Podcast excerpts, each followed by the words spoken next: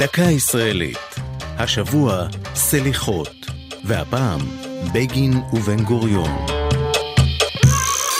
מחלוקת, חשדנות ונטירת טינה מתעצמות שבעתיים כאשר מדובר בשני מנהיגים שהאיבה ביניהם קשורה לדרכם הרעיונית ומשפיעה על ציבור שלם.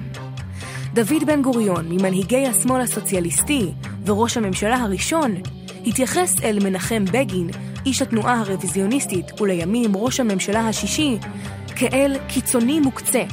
אחד משיאי הקיטוב בין השניים היה זמן קצר אחרי הכרזת העצמאות. בן גוריון, ראש הממשלה, הורה להפגיז את ספינת הנשק אלטלנה ועליה אנשי האצ"ל, הארגון שבגין עמד בראשו. 16 לוחמי הארגון נהרגו בהפגזה. בגין הכריז רק לא מלחמת אחים, אבל מעין לסלוח לבן גוריון, גם לאחר שהעימותים ביניהם עברו ליציעי הכנסת. מפנה ביחסים בין השניים התרחש בתקופת ההמתנה שלפני מלחמת ששת הימים.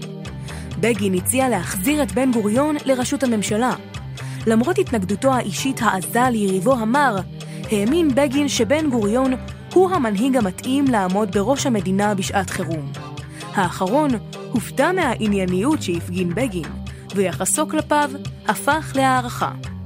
שני המנהיגים החלו לדבר ביניהם ולהתייעץ, ובין היריבים המושבעים נרקמה ידידות. זו הייתה דקה ישראלית על סליחות ובגין ובן גוריון.